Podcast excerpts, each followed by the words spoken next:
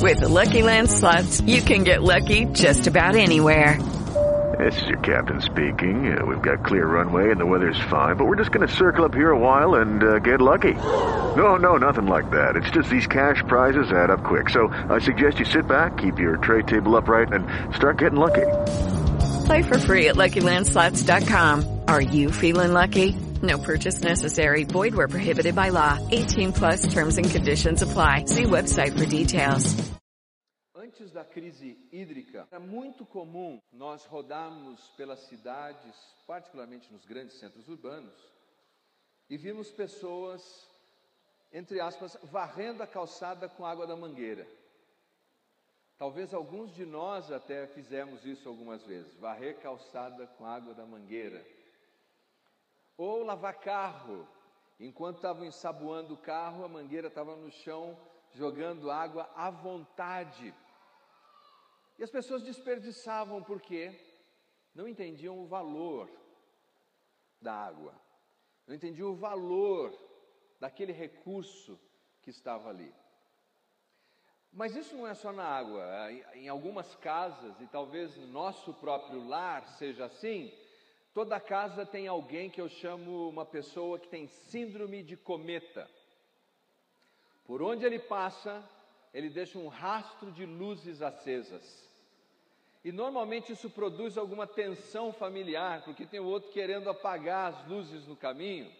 Normalmente quem deixa o rastro de luzes não entendeu o valor que há por trás da energia que está ali. Um dos maiores escândalos que eu testemunhei foi quando fui estudar nos Estados Unidos e algumas semanas depois de chegar, é, lá o curso era dividido entre os jovens da faculdade e a turma mais madura do seminário. Eu estava no seminário. E, e a moçada me chamou, a turma da faculdade, me chamou para eu participar de um grande evento que aconteceria no final de semana. Guerra de comida. Exato, guerra de comida. E, e a guerra seria o seguinte: eles iam jogar macarrão à bolonhesa, um no outro, hambúrguer, tinha uns tomates, pizza. E eu, eu fiquei tentado em ir nesse, nesse evento, mas eu queria ir com uma cesta enorme para juntar o macarrão, a pizza, o que tivesse levar. Bom, por que praticavam um, evento desse? Porque não entendem o valor por trás daqueles alimentos. Hoje, nós vamos ficando cada vez mais conscientes do valor das coisas. Não faz muito tempo eu estive num restaurante com a minha família, desses que você paga uma taxa por pessoa e come à vontade. Mas todo restaurante que você paga por pessoa e come à vontade, hoje em dia tem uma plaquinha. Que diz assim: coma à vontade, mas sem desperdício. E quando nós terminamos a refeição ali, eu vi que a Melina sobrou meio bife no prato dela. E ela pegou um guardanapo, pôs o bife, embrulhou. Eu falei, Melina, o que, que é isso? Papai, você não leu que é para comer sem desperdício? Eu vou levar o bife embora. Sensacional. Se a gente conseguisse ter essa contenção em tudo em casa, eu ia ser um homem bem próspero. Bom, a verdade é assim: nós nos preocupamos com várias coisas. Oh, não pode gastar isso, cuidado com aquilo, estamos desperdiçando. Mas nós damos pouquíssimo valor naquilo que é mais importante, que é a vida. E não poucas vezes nós desperdiçamos a vida, porque não entendemos o valor da vida. Há uma parábola na Bíblia um recurso retórico e textual que compara eventos do dia a dia com a dinâmica da espiritualidade. E se encontra no Evangelho segundo Lucas, no capítulo 15. Eu creio que esse texto nos ensina de maneira dramática o que significa desperdiçar a vida. Lucas, capítulo 15, a partir do versículo 11.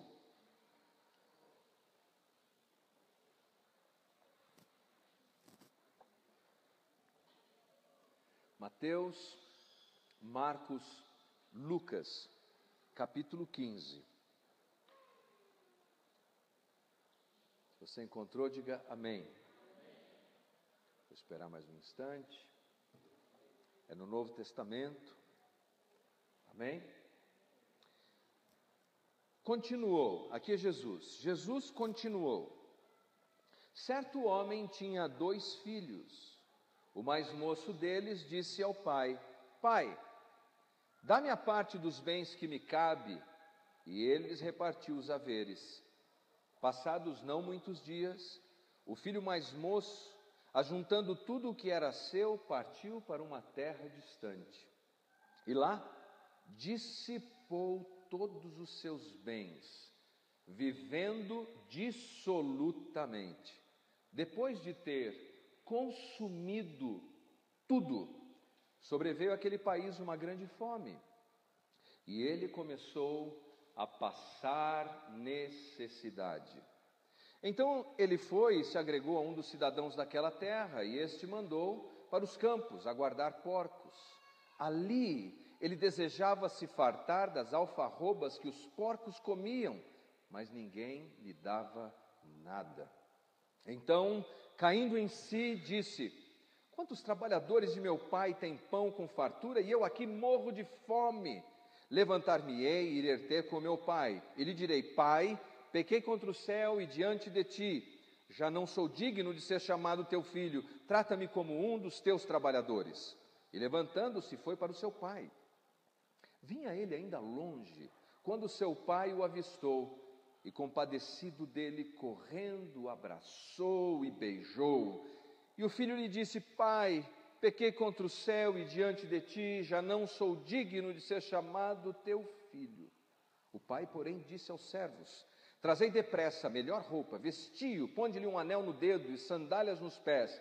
Trazei também e matai o novilho cevado, comamos, regozijame-nos, porque este meu filho estava morto e reviveu estava perdido e foi achado. E começaram a regozijar-se.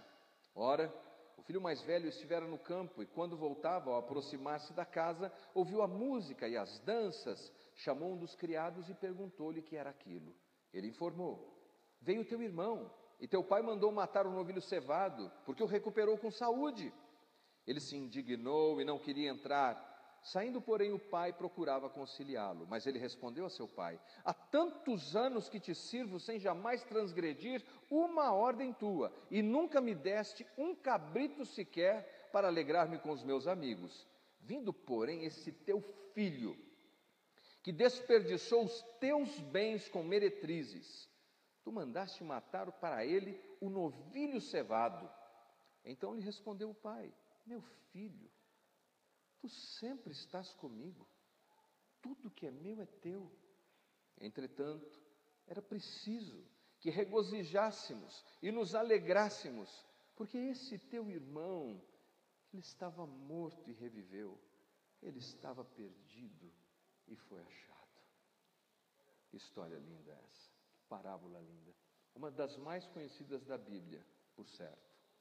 Lucas capítulo 15 é considerado por muitos estudiosos como uma seção de achados e perdidos da Bíblia. Porque nesse capítulo você tem a história de um pastor que deixa o seu rebanho e vai buscar uma única ovelha perdida. O pastor é Deus. O pastor não é o Leandro, não é nenhum pastor que você conheça, nenhum pastor humano. O pastor é Deus que sai em busca das ovelhas que se perdem, do Deus que não desperdiça nem uma ovelha sequer. Na sequência, uma outra parábola de uma mulher que tem várias moedas, mas perde uma. E ela dá tanto valor àquela moeda, por várias razões que nós não vamos conversar hoje, que ela varre, ela procura, ilumina e encontra com alegria. Essa parábola de Jesus, meus queridos, era revolucionária porque os judeus não conseguiam imaginar um Deus que fosse em busca do pecador. Se você ler o primeiro versículo do capítulo 15, essas três parábolas surgem por conta da acusação dos religiosos, que diziam que Jesus era amigo de pecadores e convivia com eles. Tão curioso. Os pecadores gostavam de Jesus e os religiosos não.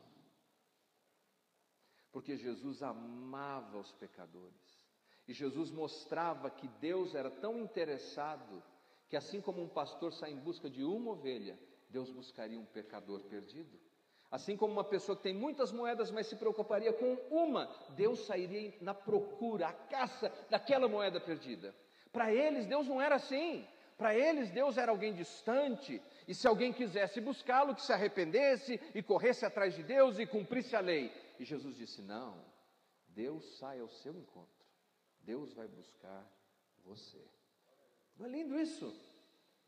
E a terceira parábola, que é essa que nós consideramos, é a conhecida parábola do filho pródigo. Essa é um pouco diferente.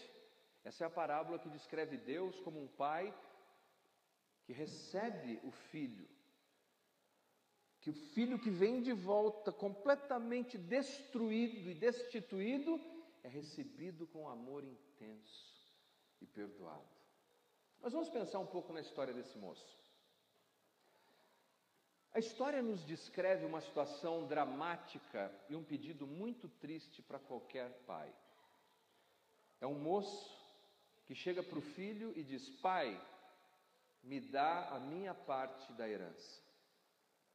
Ao pedir a parte da herança a um pai que estava vivo, ele estava dizendo ao pai: Eu te preferiria morto. Eu me lembro até hoje um dia que um dos meus tios teve uma discussão com o pai, meu avô. E aos berros ele disse: Eu gostaria de te ver sepultado. Vi esse mesmo tio chorar, chorar e chorar no dia em que o vô foi sepultado. Mas era isso que esse moço estava dizendo. Eu quero a minha parte da herança. Eu preferia que você estivesse morto. E o pai não tinha a menor obrigação de fazer isso, nenhuma. Mas graciosamente concede o pedido do filho. De acordo com a lei em Deuteronômio, nós sabemos ah, o processo que controlava a herança determinava o seguinte: a lei que, que determinava como a herança devia ser distribuída, que o filho mais velho recebia a porção dobrada. O nome disso era direito de primogenitura. E o filho mais novo recebia um terço da herança. Esse moço recebeu um terço da herança. E se você leu com atenção, diz que ele foi para um país distante. Pai, eu quero os seus bens. Pai, eu quero as suas bênçãos. Pai, eu quero os seus tesouros. Mas eu vou para longe porque eu não quero nada contigo. Nós não sabemos que país é esse que o moço foi, mas especula-se. Talvez fosse a região de Decápolis, ficava em norte de Israel, e era uma região gentílica. Nós sabemos isso porque ele está no meio de criação de porcos. Ou talvez ele tenha ido para Roma, naqueles dias muitos jovens pirados iam para Roma, ou para Antioquia. Nós não sabemos.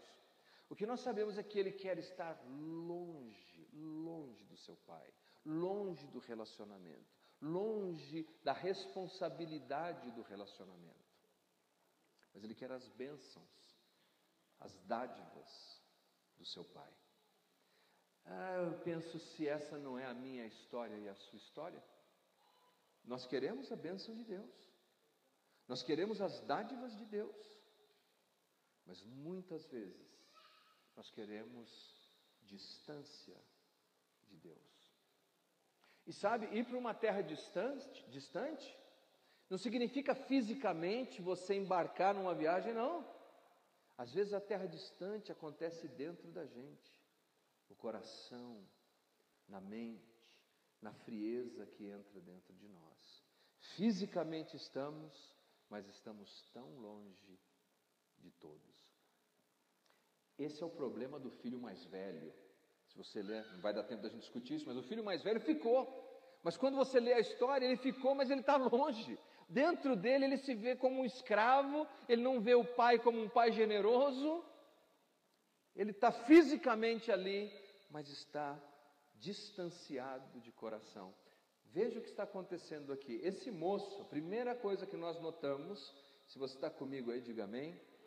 Primeira coisa que nós notamos é que esse moço desperdiçou o relacionamento com seu pai. Ele desperdiçou, ele não sabia o que era o valor de ter um relacionamento com o pai. Ele não sabia o que era o, o, o preço, o valor e quão precioso é você ter um pai com quem se relacionar. E ele desperdiçou isso. Eu temo que muitas vezes nossos jovens e adolescentes façam a mesma coisa. Não entendam o valor do que é ter um pai perto, de ouvir a voz do pai, de pegar na mão do pai, de conversar com ele, ou da mãe, de estar junto, de ouvir a mesma história, vez após vez, porque um dia, acredite no que eu estou te dizendo, você vai sentir falta dessa história. Você vai sentir falta dessa mão. Você vai sentir falta até da briga. Você vai sentir falta até das rabugices. Você vai sentir falta. E a razão por que desprezamos isso, desperdiçamos isso, é porque não entendemos o valor. Esse moço não entendia o valor. E ele se foi.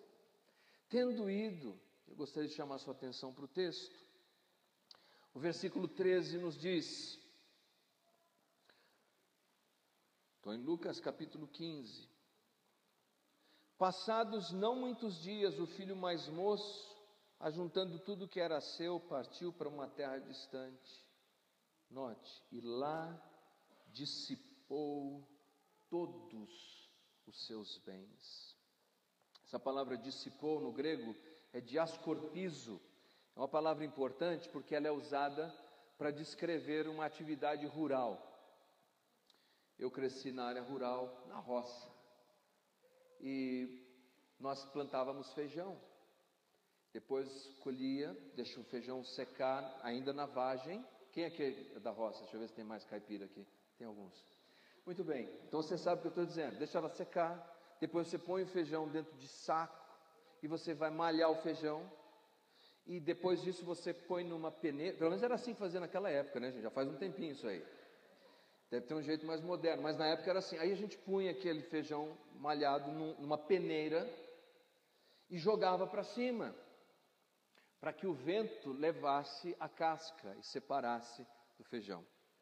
A palavra usada aqui para dissipou é essa. Alguém que joga tudo no vento e deixa o vento levar. Ele dissipou todos os seus bens, ele desperdiçou todos os seus bens como quem joga no vento. Por quê? Porque ele não sabia o valor. Não era dele. Ele não trabalhou para ter. Ele não se dedicou para ter. Ele não sabia o que significava ter aquilo ele conseguiu aquilo por um constrangimento relacional. Ele botou pai na parede para conseguir aquilo, e ele não sabia o valor, não sabendo o valor, ele desperdiçou como quem joga casca para o ar. Quando eu e você desperdiçamos os dons ou os recursos que Deus nos deu, é exatamente o que estamos fazendo. O texto nos diz mais. O texto nos diz no versículo 30 como ele desperdiçou. Por favor, veja aí na sua Bíblia o versículo 30.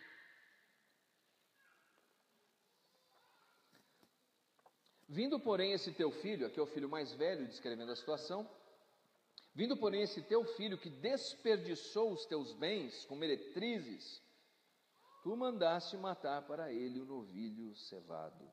Ele gastou imoralmente os recursos que tinha. Se você voltar um pouquinho lá no versículo 13, veja que diz assim: que ele dissipou os seus bens vivendo dissolutamente. Pegou um terço de tudo que era do pai e gastou dissolutamente. O que é dissolutamente? É devassidão, de modo devasso.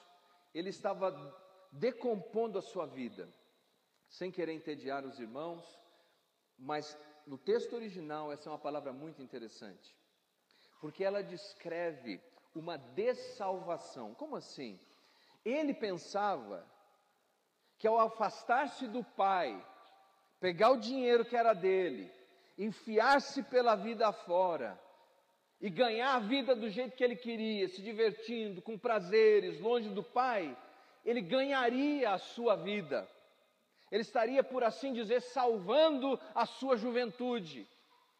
Mas a palavra usada aí para viver dissolutamente quer dizer que ele estava destruindo a sua vida. Ele estava desperdiçando a sua vida. Essa é a ilusão que nós temos muitas vezes.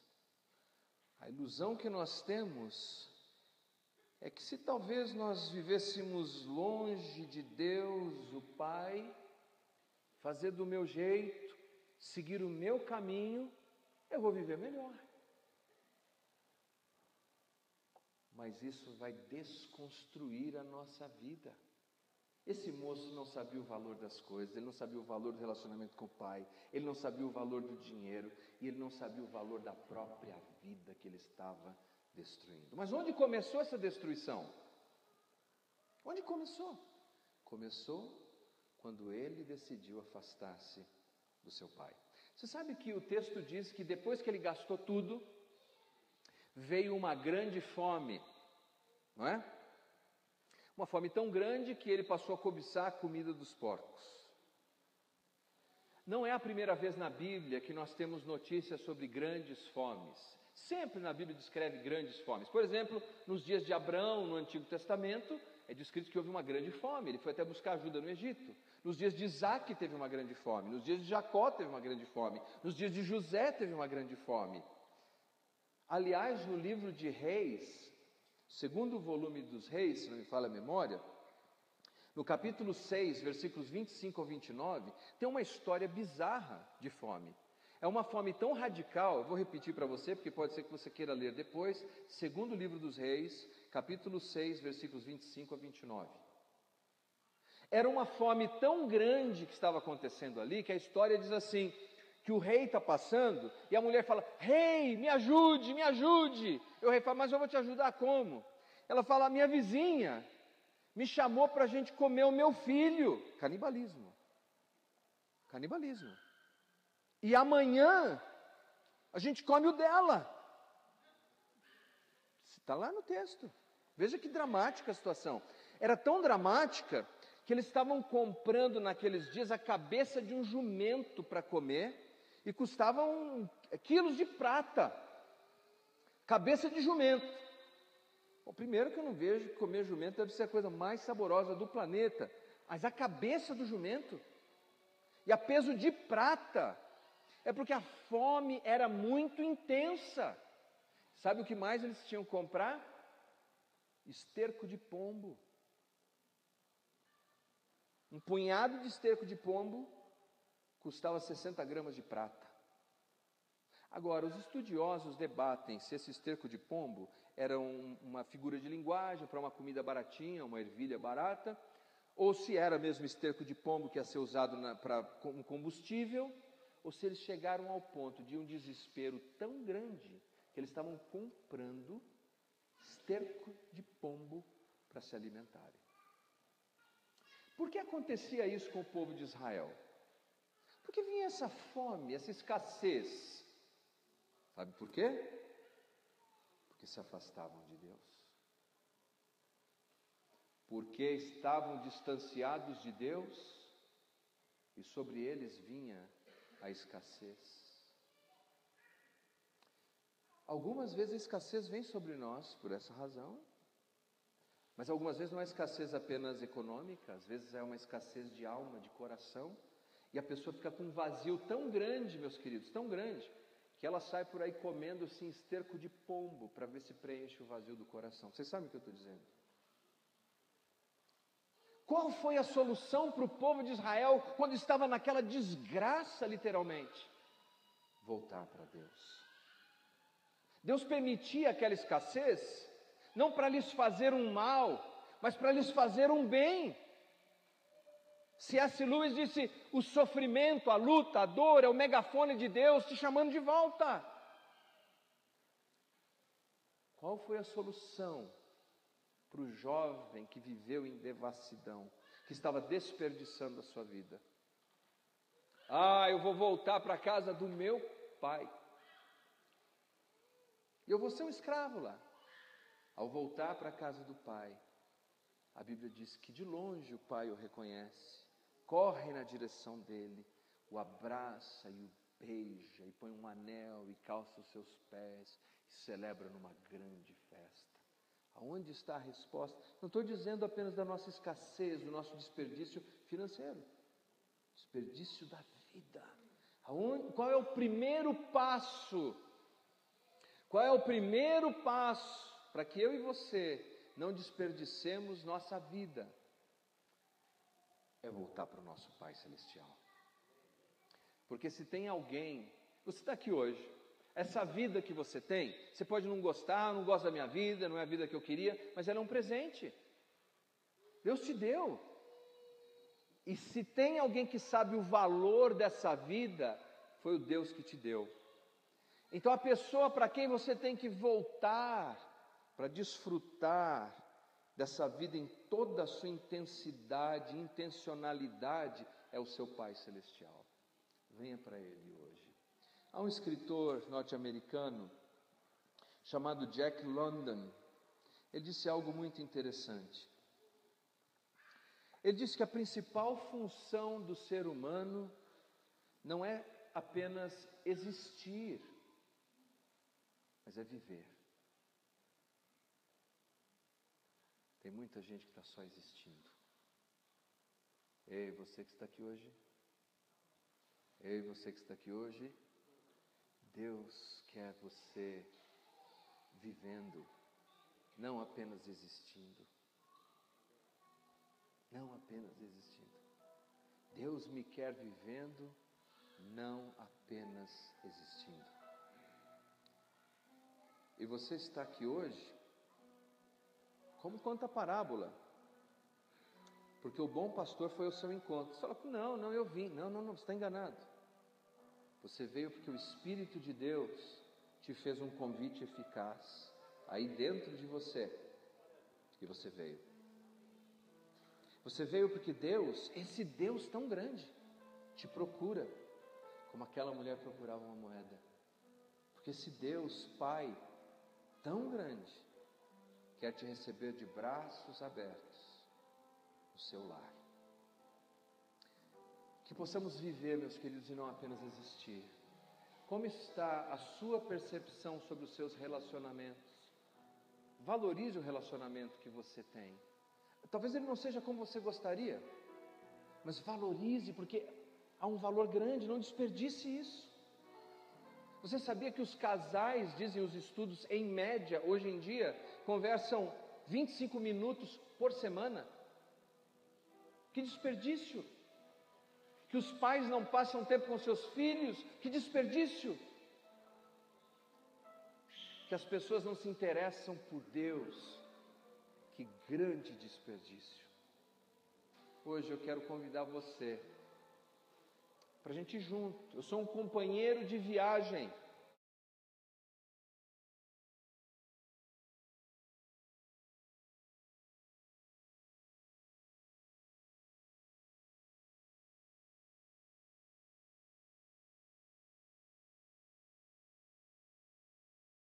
Hey guys, it is Ryan. I'm not sure if you know this about me, but I'm a bit of a fun fanatic when I can. I like to work, but I like fun too. It's a thing. And now the truth is out there. I can tell you about my favorite place to have fun. Chumba Casino. They have hundreds of social casino style games to choose from with new games released each week. You can play for free anytime, anywhere and each day brings a new chance to collect daily bonuses. So join me in the fun. Sign up now at ChumbaCasino.com. No purchase necessary. Group. Void were prohibited by law. See terms and conditions. 18 plus.